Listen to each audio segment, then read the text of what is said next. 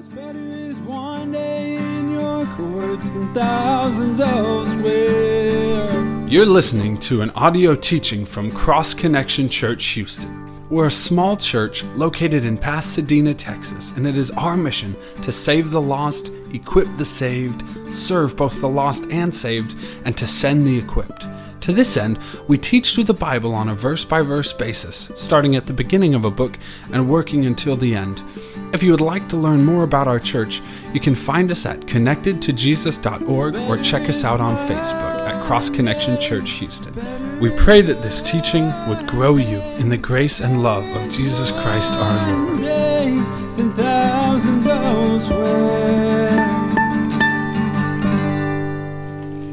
Well, about a week before going to Calvary Chapel's Bible College, my dad set me down and, and gave me some good advice. He basically told me, you know, you're never going to get a time like this again. And he was speaking of a time like this where, you know, I'm not going to have the responsibility of a full-time job. I'm not going to have the responsibility of a family. That the only thing that is expected of me during this time is to study the Bible, to grow in my relationship with the Lord. And so the, the advice was, don't waste it. If you waste this now, that there's never going to be a time again where you can just solely focus on, you know, just being taught the Word of God and growing in your relationship with the Lord. Uh, and that was some good advice. Good advice that gratefully I, I took. Uh, and so I took advantage of my time at the Bible college and, and was greatly rewarded uh, because of it. But, you know, all of us receive advice. You know, sometimes it's good advice, like my dad gave me in that time. Sometimes it's bad advice. And as we are hearing this advice from people, we have to determine, you know, first of all, is it good or is it bad? And then more importantly, are we going to accept it? Are we going to take this advice and are we going to live uh, based on the advice that we were given? Well, here in Exodus chapter 18, Moses is going to get some advice from his father in law. Now, for those with in-laws, you might be thinking, oh yeah, they love to give advice, don't they? They love to come over and tell you how to run your home and do all different things. But he's going to get it some advice from his father-in-law, Jethro. And it's going to be advice that's really centered on Moses' leadership. Uh, and we're going to learn some important things tonight about leadership. He's going to ter- share with Moses some advice of the priorities that a leader should have.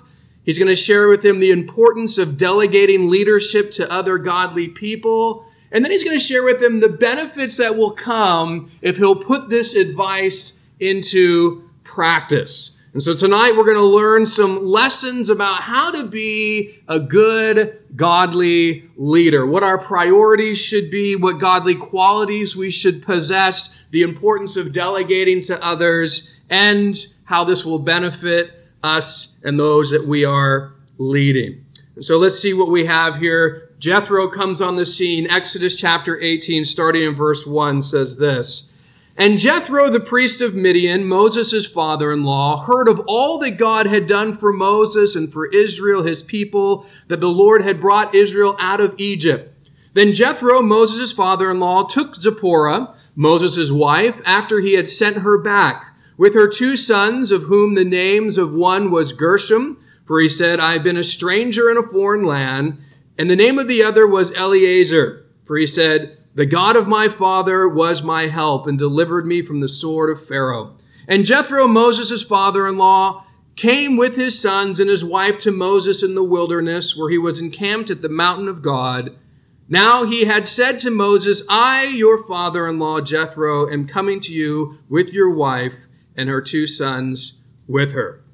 Now, if you remember back in Exodus when Moses, you know, kills an Egyptian and flees Egypt, he ends up in Midian and he shows up at this well. And as at this well, he sees these girls coming out to collect water and there's these kind of thugs there. And, you know, Moses protects the girls from these guys and then he draws water from them. And he discovers that all these girls are sisters and their father is a man by the name of Jethro, who is the priest of Midian. And so Jethro is impressed with Moses' protection of his daughters, and he invites him to stay in his tent, uh, and you know ultimately gives Moses his daughter Zipporah to marry. They get married, and then Moses starts working for Jethro, uh, uh, tending to his flock, and he does this for forty years.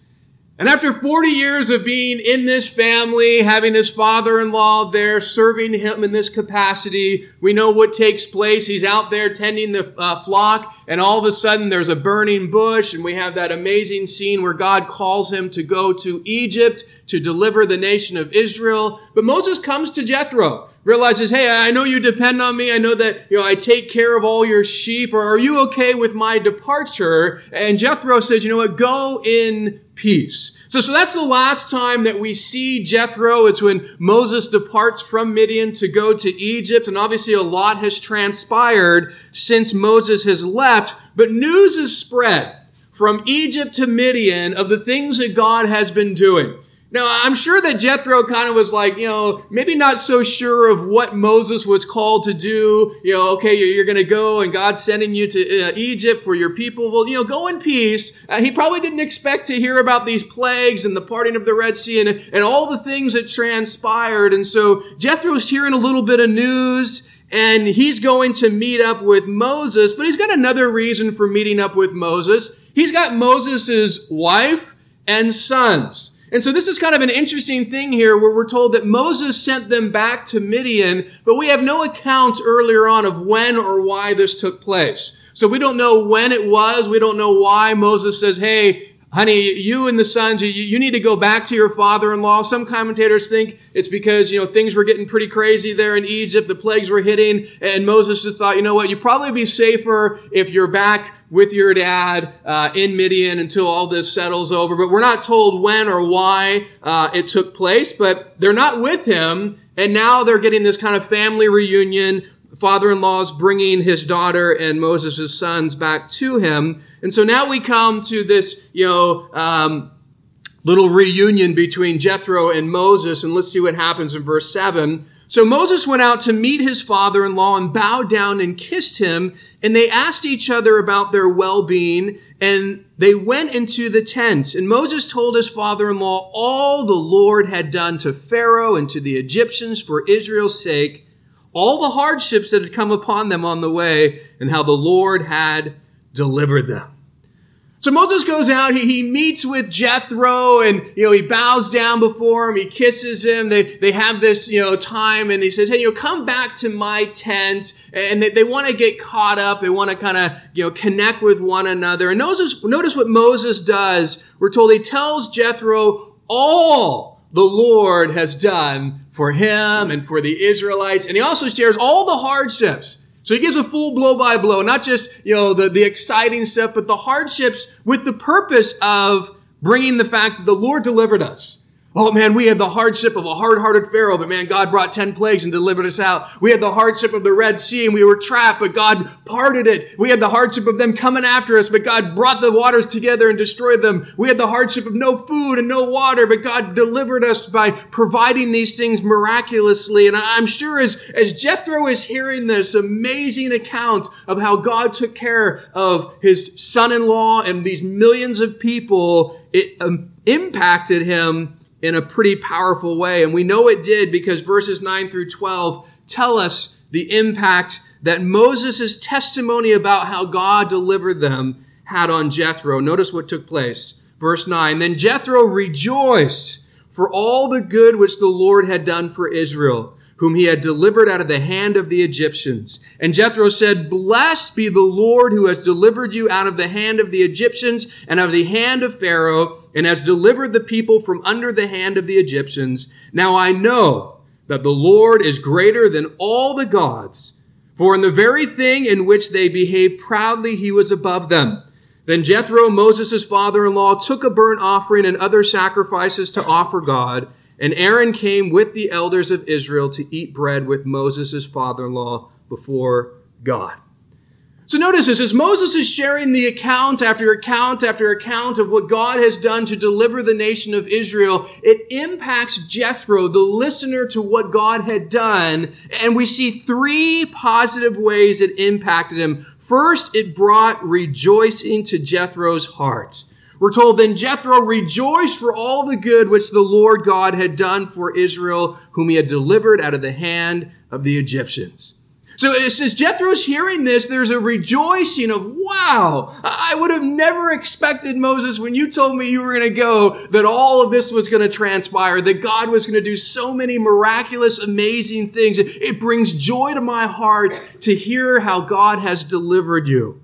Second, it brought confirmation to Jethro's mind. Notice what we're told. Now I know that the Lord is greater than all the gods, for in the very thing in which they behaved proudly, he was above them.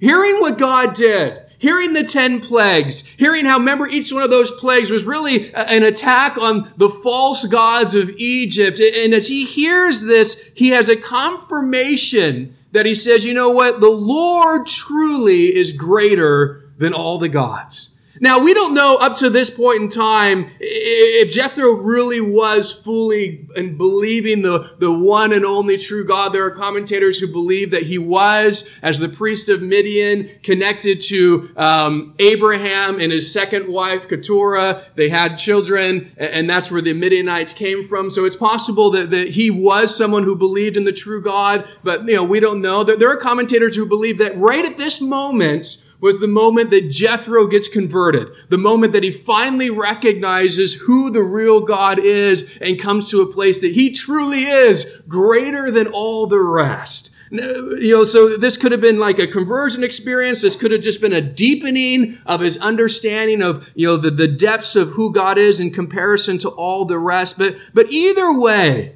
this news from Moses confirms in a very powerful way a truth to Jethro's mind the Lord truly is greater than all the gods. And third, it brought a deeper devotion to Jethro's relationship with God. We're told then Jethro took a burnt offering and other sacrifices to offer to God, and Aaron came with all the elders of Israel to eat bread with Jethro before God. So, hearing what God has done, it brings us joy. It brings us understanding of how great He is in comparison to the rest. But notice also, it brings us deeper devotion. I want to sacrifice. I want to offer burnt offerings to the Lord. I, I want to just respond to God for who He is and, and what He's done. It brings us greater devotion to Jethro's life. Now, there's something important I want you to note here. The rejoicing, the confirmation of the truth of how great God is, this deeper devotion in Jethro, all were made possible, all are results of the fact that Moses took the time to share the testimony of what God had been doing. That's what all this stems from. Moses is saying, Hey, Jethro, let me share what God has done. Let me share the testimony of his deliverance. Let me share what he's done for me personally. Let me share what he's done for the, the Israelites as a whole. And because Moses took the time to share with Jethro these things about what God had done, it brought this impact in these three ways to Jethro's life. And I think this is a great example for us to follow to recognize when we take the time to share with people a testimony of what God has done, a testimony of His faithfulness, of His deliverance, what He's doing in us personally, or maybe He's doing in our family or, or in our church as a whole, or, or in any way, when we take the time to communicate to people these truths about God and His deliverance and His greatness and His miracles, man, realize that it can bring the same kind of results where people now are rejoicing because of that. Their minds are, are coming to a realization of how great God truly is and, and hopefully bring a deeper devotion or maybe even salvation. Uh, and so, you know, this is something that, you know, we should put into practice, recognizing that when we take the time to share with others the great things God is doing, it's a blessing. And I think it's a blessing to us. I'm sure Moses was blessed you know, as he's sharing with his father-in-law, just seeing the rejoicing, seeing how his father-in-law had this new perspective of God and, and hey, let's go sacrifice, let's offer burnt offerings. I'm sure it moved Moses and like, wow, this is great. I'm so happy to see this in my father-in-law. So this is something that we can be a part of if we'll take the time to communicate the things that God is doing in and through us as well. Well, now Jethro, his, his visit hasn't ended. He's there, he's spending some time, and he's going to see Moses' day to day life. And this is where he's going to offer some advice to Moses. And so let's see what happens in verse 13 through 18. And so it was on the next day that Moses sat to judge the people, and the people stood before Moses from morning until evening. So when Moses' father in law saw all that he did for the people, he said, What is this thing that you were doing for the people? Why do you alone sit and all the people stand before you from morning until evening? And Moses said to his father in law, Because the people come to me to inquire of God, when they have a difficulty, they come to me, and I judge between one another, and I make known the statutes of God and his laws. So Moses' father in law said to him, The thing that you do is not good. Both you and these people who are with you will surely wear yourselves out. For this thing is too much for you. You are not able to perform it by yourself. So after this time of sharing with Jethro, the next day comes and Moses just gets back to his typical duties. And notice what we see him doing. We're told that he's just judging the people from morning to evening, sitting and judging the people. Stephen Cole wrote this. Sat and stood are technical terms of Semitic law denoting judge and litigant respectively. So when it says that Moses sat to judge the people, have in mind literally like a courtroom with a judge who, is there, who is sitting down, and the people are standing, bringing their case before Moses, whatever problems that they have, and they need a judge to ultimately, you know, declare one person's right, one person's wrong, make some kind of judgment uh, in what's going on. That's what's happening. And imagine with a group of millions of people, how many disputes? Some petty and small, some big and significant, but there would be many that would be regularly happening of, oh, he stole my sheep and this happened or this took place. And you know, all these things, well, we're going to bring it to Moses. He's going to declare to us these things. And so all day long from morning to evening, Moses is sitting judging the different things and problems that we see the nation of Israel has. Well, Jethro sees this. He's watching this. He recognized Moses spends his whole day in judgment over the people, and he sees something. He's saying that this is a problem. And so he comes to Moses and he asks him, Why do you alone sit and all the people stand before you from morning until evening? Well, Moses responds, because the people come to me to inquire of God. And when they have a difficulty, they come to me and I judge between one another and I make known the statutes of God and his laws. So, so every time there's a difficulty, the Israelites are going to come to me. They want to know, all right, Moses, we need to know what God says about this. What are we supposed to do here? And what are we supposed to do there? Show us his law. Show us his statutes. Judge for us how we should respond in these ways. Now, you got 3 million people, that's a lot of difficulties. And the reality is, one man is not capable of judging that many cases. Jethro recognizes this and he says to Moses, The thing that you do is not good. Both you and these people who are with you will surely wear yourselves out, for this thing is too much for you. You are not able to perform it by yourself.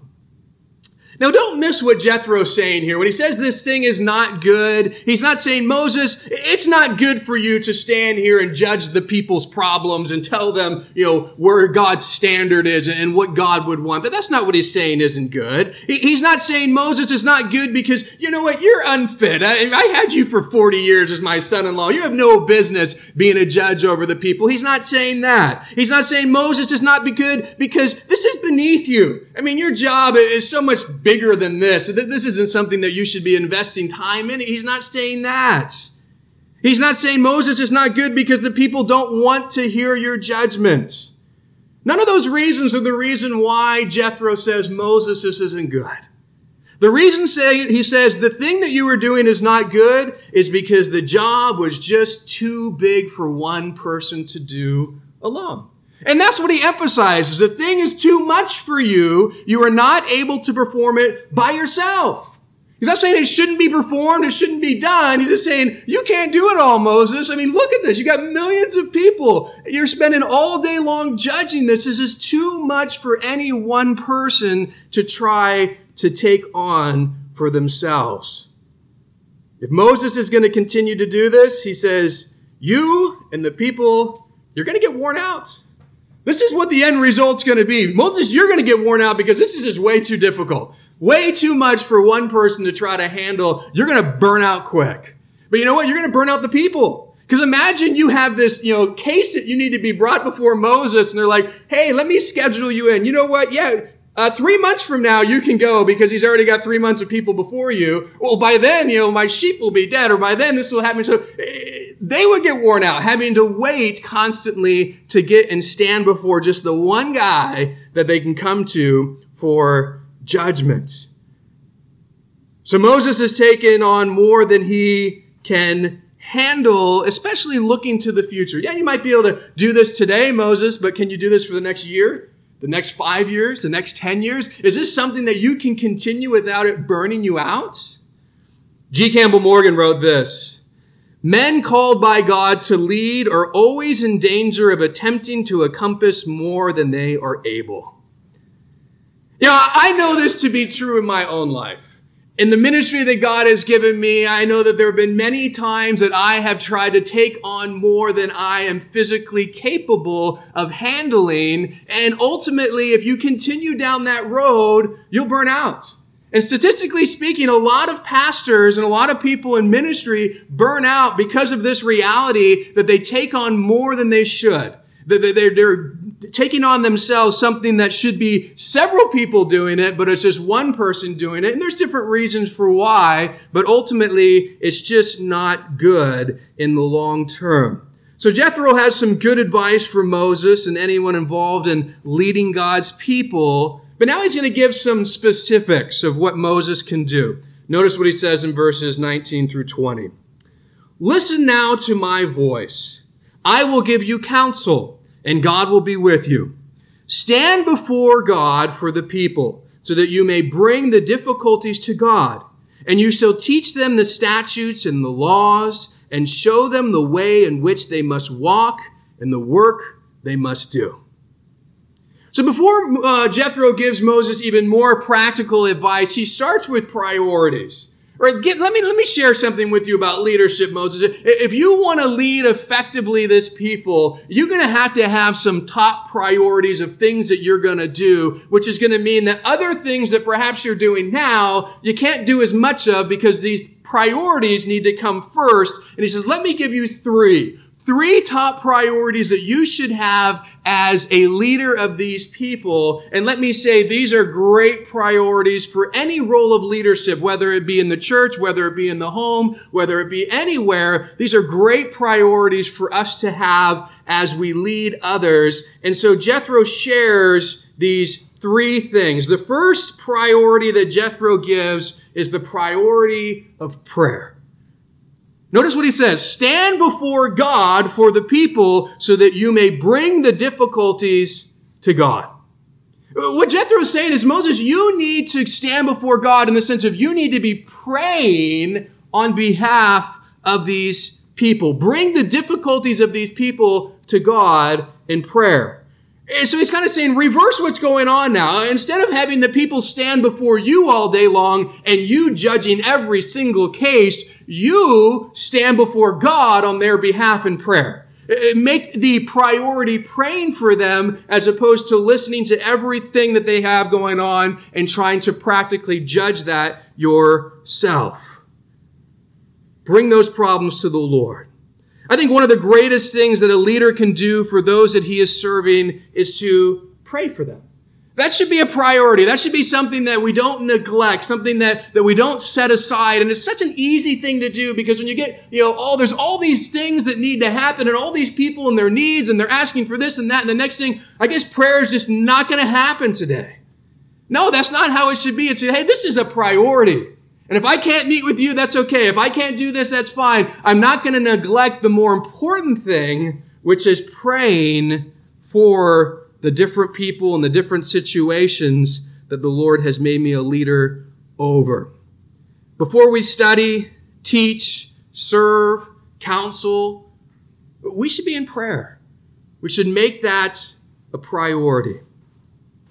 You know, and this this is not just a, a priority for church leaders. Well, of course, you know, pastors should pray. Yeah, all Christians should do this. And whatever leadership capacity you have, that should be a priority. If you're a parent and you have leadership role over your kids, which you do, you should be praying for them. You know, that should be a priority. Oh, you know, we, we do so much practically for our kids, which is great, but how much time do we really spend praying for them? That's going to make a huge impact. If you've got a job, you know, invest a lot of time praying, praying for coworkers and any capacity that you have in leadership, you should be praying. So Jethro challenges Moses instead of spending all your day standing before the people, judging their problems, make priorities to pray and stand before God instead. The second priority that Jethro gives is the priority of teaching the Word of God. Notice he says, And you shall teach them the statutes and the laws. This is interesting because when Jethro asked Moses, you know, why do you do this, Moses? Why do you spend all day by yourself judging the people? And Moses is like, well, I got a great answer for you, father-in-law. When they have a difficulty, they come to me and I judge between one another and I make known the statutes and laws of God. So he said, Hey, I, I got to do this. They, they, don't really know what God wants of them. They don't know his statutes and laws. And so they got to come to me so that I can judge for them and let them know these things. Okay, well, I like it that, Moses. Well, let me share this with you. Why don't you make it a priority to teach them God's statutes and laws? Why don't you do that? So guess what? When they start learning that, they're not going to have to come to you for everything. There might be some big things that they still don't know that you're going to be needed for, but a lot of this stuff that you're standing and, and judging over, they can handle that themselves. If they knew God's word and they knew his statutes, then they would know what he's wanting of them and they could just deal with that themselves. They wouldn't need you. So teach them, help them learn it for themselves, and you can take away a lot of the problems that you're having to judge because of it. Teaching the Word of God, that's another essential priority for anyone who's going to be in any type of leadership, especially church leadership. You know, this is why when, when Paul is telling Timothy, you know, what to look for when you're looking for, you know, the qualities of a pastor, an elder, overseer, everything that he shares is ultimately character issues, but there's one ability, the ability to teach the word of God. It's like, hey, this is something that we need. If someone's going to be in this position, in this role, in this leadership, they have to have the gifting and ability to communicate God's word and teach it to others because it's so important. You know, this is really the thing that first drew me to Calvary Chapel. I grew up in a denomination that didn't really make the teaching of God's word a priority, uh, and, and, it was something that you know I didn't really couldn't put my finger on why there were so many unbiblical practices and issues and things I didn't really like. And I found out, you know, it was because you know the leadership didn't teach the word very well the congregation didn't really know the word very well. And when that happens, people do a lot of unbiblical things. And it's not necessarily because they just want to be blatantly, you know, against what God has for them, but they're just ignorant because they haven't been taught well. And I love the fact that, you know, the movement taught people and gotten plugged in with it. Charles Spurgeon wrote this. The Christian pastor is in some respects comparable to Moses, for he is set apart as a leader in the band of brethren. And as such, his business is not only to teach the people, but to plead for them with God. So these two things, the first two priorities that Jethro brings up, hey, you know what? You need to have a priority of prayer, a priority of teaching if you're going to be an effective leader over God's people. But you know what? We, we move from Exodus all the way to the book of Acts. We move from the leadership of Moses to the leadership of the apostles when the early church was being established. And we see that they have the same priorities and understanding of things. Notice what happens. There, there, there's a problem that comes and the leadership has to determine what are our priorities as leaders of this early church. Acts chapter 6, starting in verse 1 says this. Now, in those days, when the number of the disciples was multiplied, there arose a complaint against the Hebrews by the Hellenists, because their widows were neglected in the daily distribution. Then the twelve summoned the multitude of the disciples and said, It is not desirable that we should leave the word of God and serve tables. Therefore, brethren, seek out from among you seven men of good reputation, full of the Holy Spirit and wisdom, whom we may appoint over this business but we will give ourselves continually to prayer and the ministry of the word. So as the early church is starting to grow, there's this problem that happens. And people bring this problem to the 12 apostles and the Hellenists, this group of widows, they're, they're being neglected. And they're saying, hey, you guys, you 12, you need to make sure that they're not being neglected. You need to make sure that they have their needs met and you need to go and, and serve them.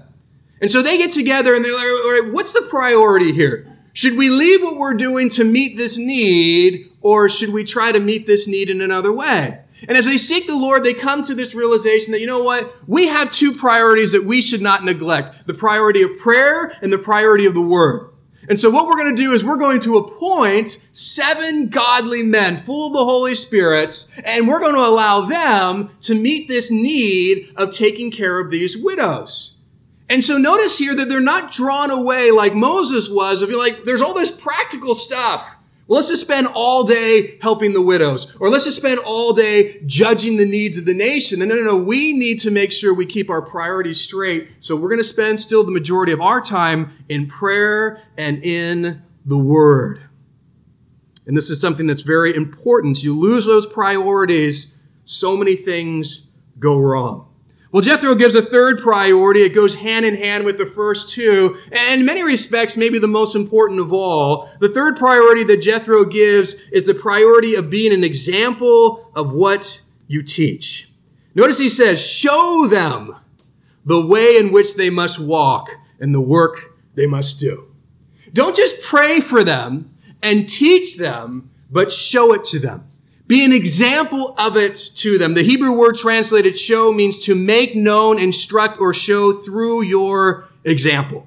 And so that's what Jethro is saying is, hey, Moses, it's great that you instruct them and you tell them and you communicate what God wants. But even more important than that, you be the example. Let them see from your life that you are practicing what you preach, that you're doing these things and that they can also do them as well. You know, teaching is not very effective if you're not living out practically what you're preaching. And this is like, you know, I've been to conferences, marriage conferences, different things, and, and it's always a struggle when there's a, a, guest speaker and maybe a couple and they're teaching on marriage, but you don't know if they have a good marriage. You don't know anything about them. And I always find it more powerful when, you know, even if they're not as good of a communicator, if I see a couple and I know them well and I think, man, you got an awesome marriage. And so whatever you communicate, it's just more powerful because I, I, I well, you're doing it. You know, it's not just, you know, oh yeah, well, the Bible says this, but it's like you've actually put it into practice practice, and there's something to that that brings power when you're actually putting into practice what you preach. So Jethro not only challenges Moses to, to make prayer a priority, to make teaching a priority, but Moses, you got to live it out. You got to be a guy that is an example of those things to the people.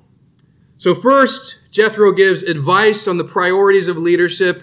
And now he's going to give another practical thing that Moses should do. Uh, and it's something that's going to enable him to put these priorities into exam- into practice. Because he might be saying, well, "That's nice, Jethro. It'd be great to spend a lot more time praying and teaching and, and living this stuff out, but who's going to judge these people? I mean, they still got all these problems. They still need someone to give them advice. So th- I'd love to make that my priority, but it's just practically not possible.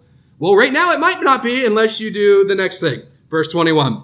Listen now to my voice. I will give you counsel and God will be with you. Stand before God for the people so that you may bring the difficulties to God, and you shall teach them the statutes and law and show them the ways in which they must walk and the work they must do. Moreover, you shall select from all the people able men such as fear God, men of truth, hating covetousness, and place such under them to be rulers of thousands, rulers of hundreds, rulers of fifties, and rulers of tens. And let them judge the people at all times. Then it will be that every great matter they shall bring to you, but every small matter they themselves shall judge. So it will be easier for you, for they will bear the burden with you. If you do this thing, and God so commands you, then you will be able to endure, and all this people will also go to their place in peace. So for Moses to be able to put these three priorities into practice, he's going to need help. He's going to need help in judging all the different things that Israel keeps bringing personally to him. And so Jethro says, Well, here's the answer to your problem, Moses. Not only do you need to have a priority of prayer, a priority of the word, a priority of an example, you need to learn how to delegate leadership to people other than yourselves. So that those people can judge the majority of the issues that Israel has. When it's a big issue, they can still bring it to you. It's not like you neglect this completely, but there's plenty of smaller matters that they don't need you. That there's plenty of other people capable of judging those things, and you just need to give them the authority to do it. You need to delegate leadership responsibility so that others can help you in this judgment. Now, notice Jethro doesn't ask Moses, or doesn't say, hey, Moses, you, you, need to delegate leadership and responsibility just to anybody. Moses, just grab some guys. Doesn't matter who they are. You know, you're swamped. Just give some of this to other people. He doesn't say that. He says, Moses, you got to find some specific guys. Actually, there's going to be four specific qualities that you got to find. If you can't find a man with these, then look for another.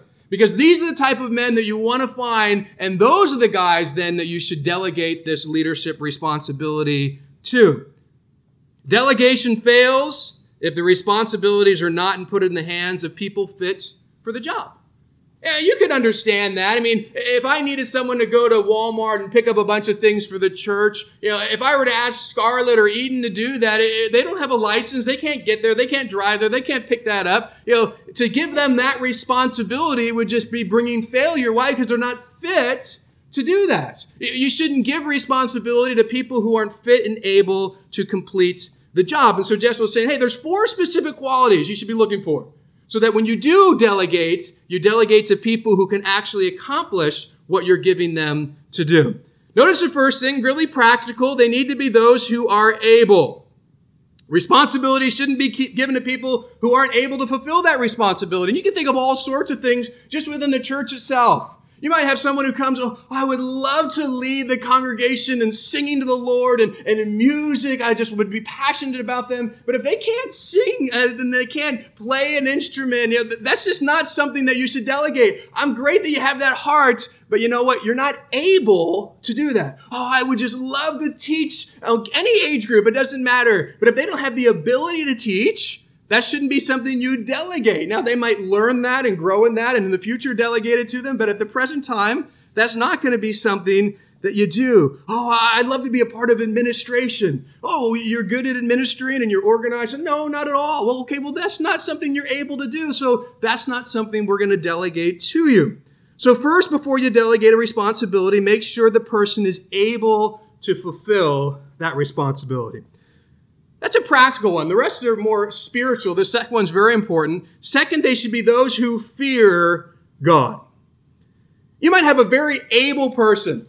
And this is one of the problems that we see in the church world. Sometimes we're looking more for ability than character. More for, hey, look at how gifted they are instead of look at how much they fear God. Oh, look at how they can do this. And oh, they're such a great communicator and, and they're so great at leading worship or, or whatever it may be, but yet they don't fear God. And when you don't fear God, there are things that you will choose to do, sins that you will commit, things that you will say that those who fear God won't. And there's a wisdom that you will be completely void of. Why? Because the Bible tells us it's the fear of the Lord that's the beginning of wisdom. You need people who are wise in the things of God. And so they might be able and they might be capable, but yet if they don't have this, do not give them leadership spiritual responsibility. It's going to be a problem for them. It's going to be a problem for those that they're over, people who don't fear God. And sadly, there's many examples in the church world that are just falling left and right, doing things that are just completely against what God would want. And the consequences are pretty bad. So the second thing is before you delegate a responsibility, you got to make sure that person fears God. And this is why Paul, when he speaks of Timothy, says, don't lay hands on people too quickly. Find out if they really do, because they could come in and you're like, man, this guy's gifted. Wow, he's good. But until you know that they're really godly, that they fear God, that you see that in their life, you should just be like, well, we're just going to wait. We're going to wait to see. When people come and oftentimes they're here for a week or two, oh, I want to get involved. Well, when you're here for a few months, we'll talk about it. But we need to find out where you're at. Hey, you might be gifted, but I don't really care if you're gifted. I want to know that you fear God. I want to know that you're godly before you put you in these roles. Third, they should be those who are of truth.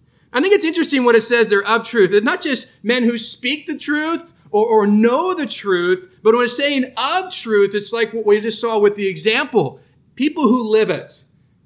Yeah, you got to know it before you can live it, but it's not just those who can stand around and say, hey, you need to do this and you need to do that, but I'm not going to do it. You know, do as I say, not as I do. That that's not the kind of leadership that you want to delegate to. You want people who are of truth, who actually live it out.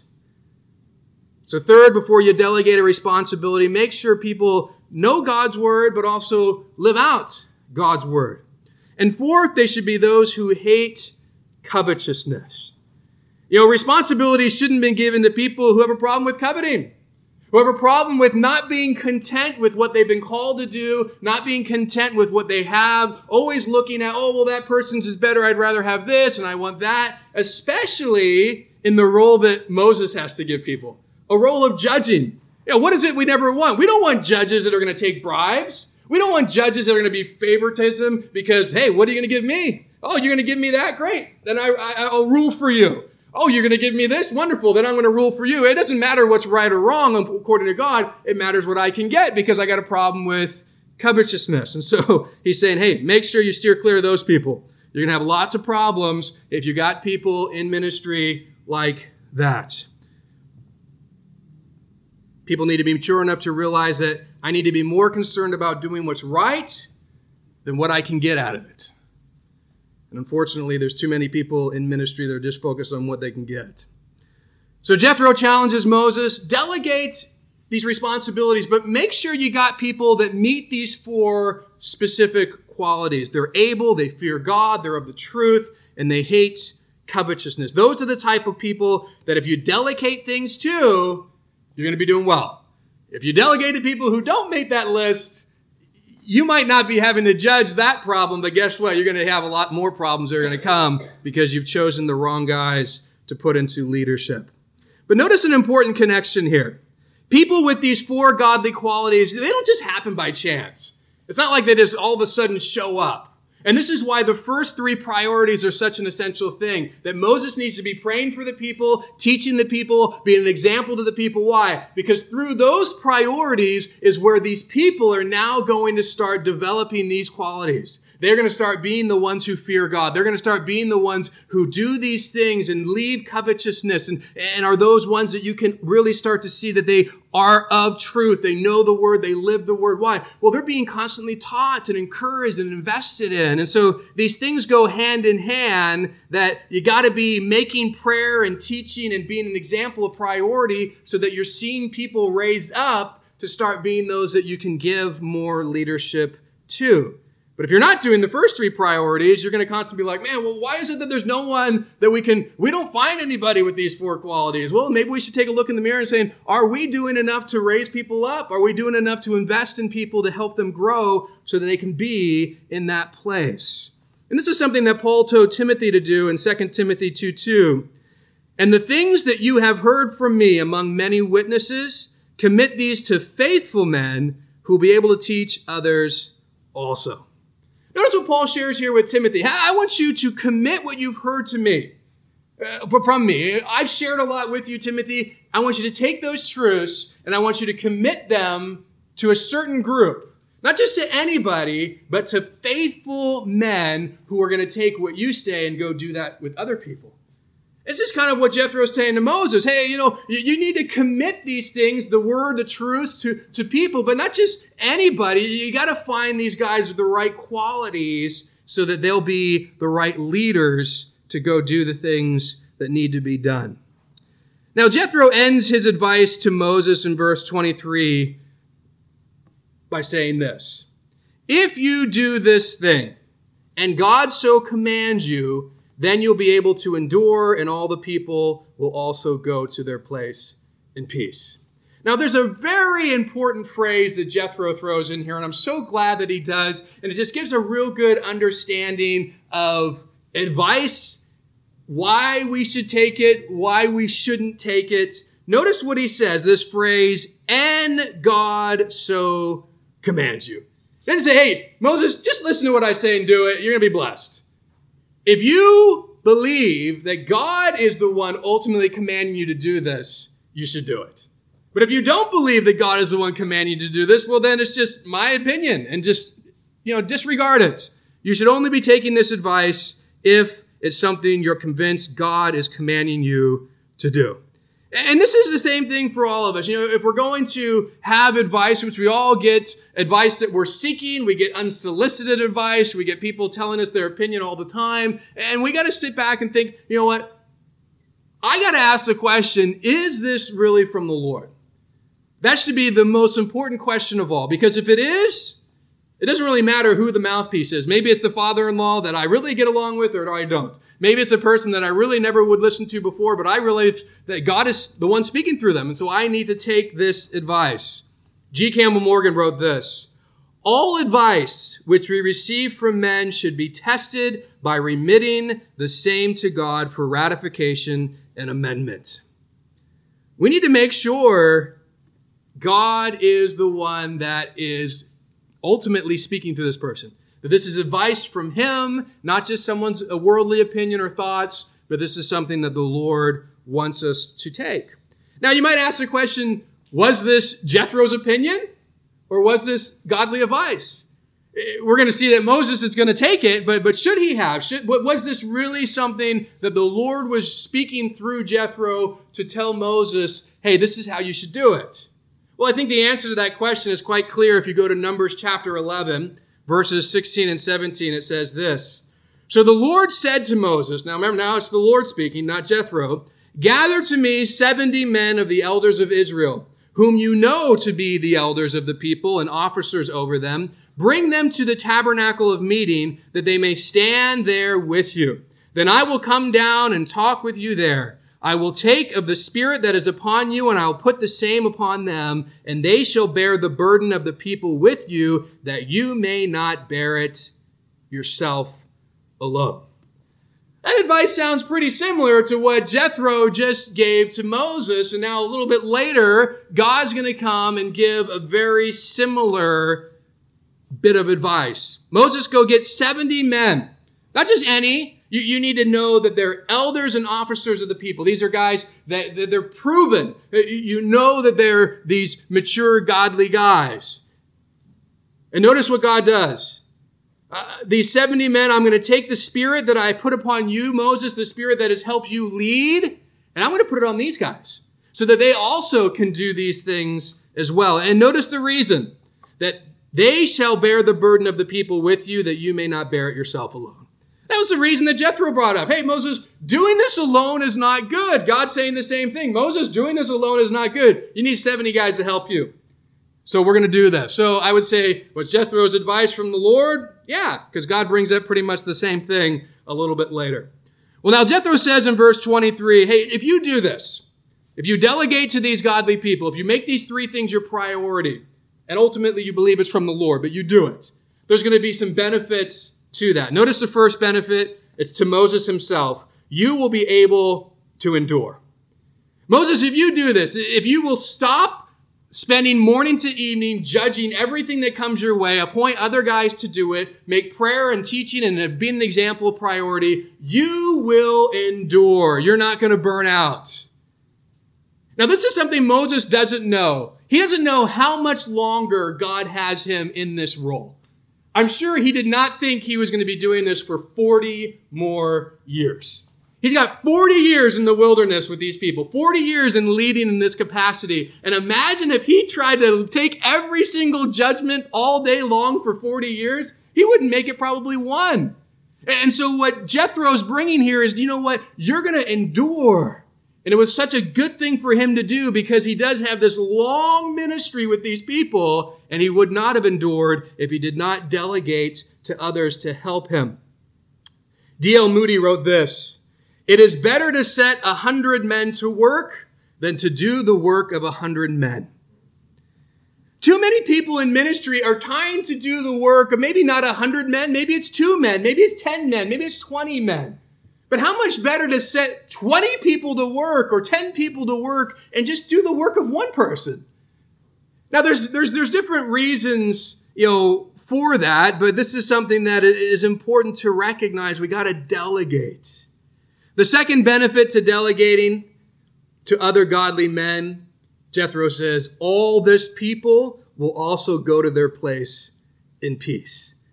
Moses, right now there's not peace. Why? Because so many people aren't actually getting their situation judged. They're waiting on you because you're the only one doing it. If they had people over thousands and hundreds and fifties and tens, they would always have someone to come to immediately for judgment and they could go home that same night in peace, not waiting six months to come see Moses.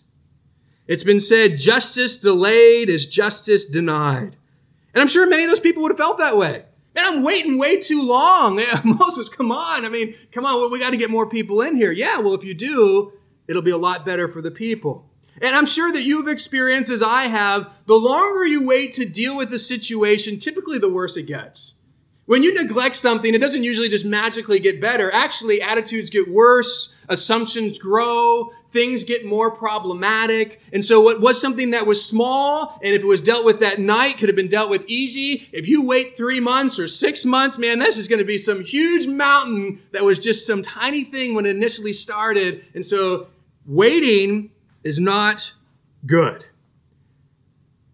So, this is going to be really good for the people if he appoints other people to help.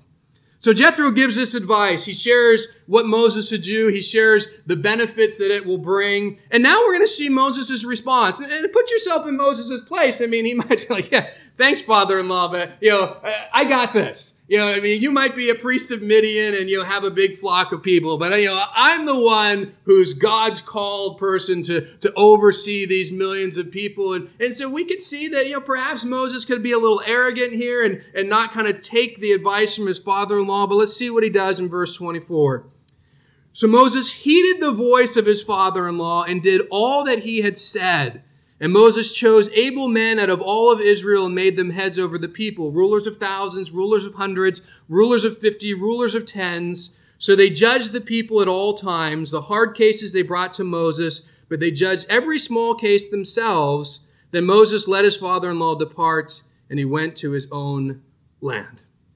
So here Moses shows something very important. He was teachable.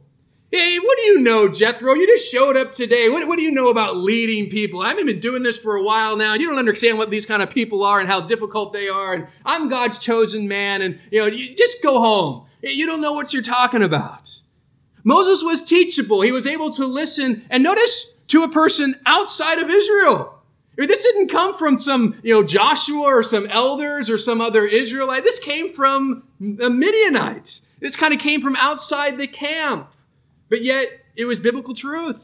It was good for him. He was teachable and most likely sought the Lord to find out, Lord, is this really something that you want me to do? But he was willing to take this advice and to put it in practice. And we tells, he tells us that he does this. He chooses the men just like Jethro says, pick these good men with these four qualities. And then notice that Moses gives certain ones different levels of authority. Not everybody can be a ruler over thousands, but I'm going to take, you know, the ones that are the most mature, they're going to have thousands, and then I'm going to have others over hundreds, and you guys you're going to be over 50s, and, and you guys you're going to be over tens.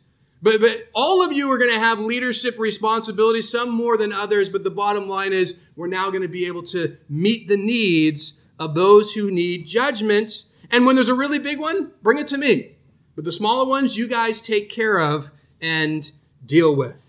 Now, I want to note a third benefit to this delegation that Jethro really didn't mention, and that's the benefit to these men who are placed in these roles of leadership. Because you know what? There was this untapped potential that was there in Israel that at the moment these guys weren't given the opportunity. They didn't have any of the leadership responsibility. Moses was doing it all. He was kind of a one man show. And so these guys aren't able to grow and use the giftings that God has given them in the way that they could now that Moses releases them to that, delegates to them, enables them to be able to be a part of these things and, and serve the Lord and use their gifts. And it was a blessing to them. And you know what? 40 years from now, Moses is going to die. And if he was the one man show, and you see this in some churches where you just got one guy doing everything for the whole ministry, and when he's gone, everything crumbles because there's nobody else who's been doing anything. There's nobody else who's there to take care of the people, who's there to invest in the people and to serve the people. And so, as he's raising people up, when he's gone, he can pass it off to men like Joshua and others who are able to continue the work because he delegated it at this point in time. If you're doing the job of two people, then there is someone who isn't getting to do their job. So you're not only wearing yourself out, but you're cheating another person from getting to learn and grow in their ministry. You know, statistics show that the average church has about 10% of the people doing about 90% of the work. And there's different reasons to that. Some, is just the sad reality of you got lazy consumers. They come to church for what they can get, and that's it. They don't want to serve, they don't want to do anything. What do you have to offer me? I'll sit here and take, and I'll leave, and that's it. It's kind of the culture that we live in. And so, because of that, you get people who aren't that way doing a lot of the work, and you get a lot of people who are that way doing nothing. But I think another side of the, the coin here is you have those in leadership who just like, nope, we're not giving anything away. We're not willing to pass anything on, delegate anything to others. We're just going to do it all ourselves. And then you have people who could have opportunities to serve that don't and miss out on what the Lord would want to do through that.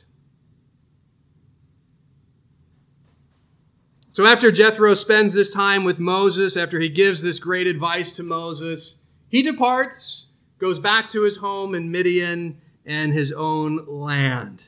And so here in chapter 18, Moses gets some great advice about leadership from his father in law. First, that leaders need to have three top priorities. You should have the priority of prayer, the priority of teaching the Word of God, and the priority of living that out as an example. And in order for that to be possible, you're going to have to delegate to people. And you need to delegate to people with specific qualities, especially within the church, if it's going to work. People who are able, who fear God, who are of truth, who hate covetousness. And when leaders lead this way, there are three great benefits. There's the benefit to the leader himself. He's not going to burn out because he's allowing other people to help. There's the benefit to those who are leading with them that they're getting to use their giftings. They're able to be used and serve the Lord and grow in that capacity. And it's a blessing to those who are being led where they can just be at peace, knowing that there's plenty of people investing in them, there to judge, there to help, there to be there for them to meet the needs that they have. And so this is a great parallel to leadership in the church, leadership in the home, just good godly leadership. And hopefully we can take some good lessons from it. So, any thoughts you have on what we looked at tonight?